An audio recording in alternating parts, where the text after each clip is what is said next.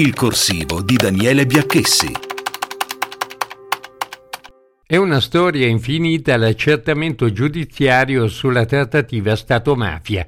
Di sicuro c'è che un tribunale aveva accertato che pezzi dello Stato e della politica si erano seduti sul tavolo delle trattative con i boss di Cosa Nostra ed erano scesi ai patti.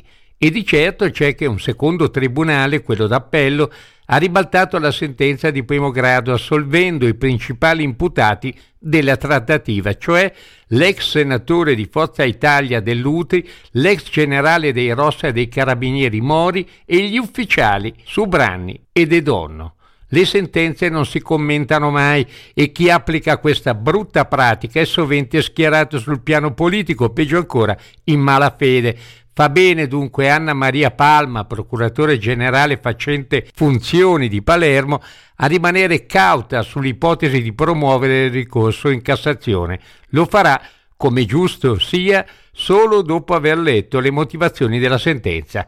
Non è però un paese normale quello che attende decine di anni per stabilire una verità sul piano giuridico sulle ormai tante, troppe vicende oscure che riguardano gli anni bui delle stragi e del terrorismo, una verità di cui il Paese avrebbe bisogno per compiere finalmente un passo in avanti.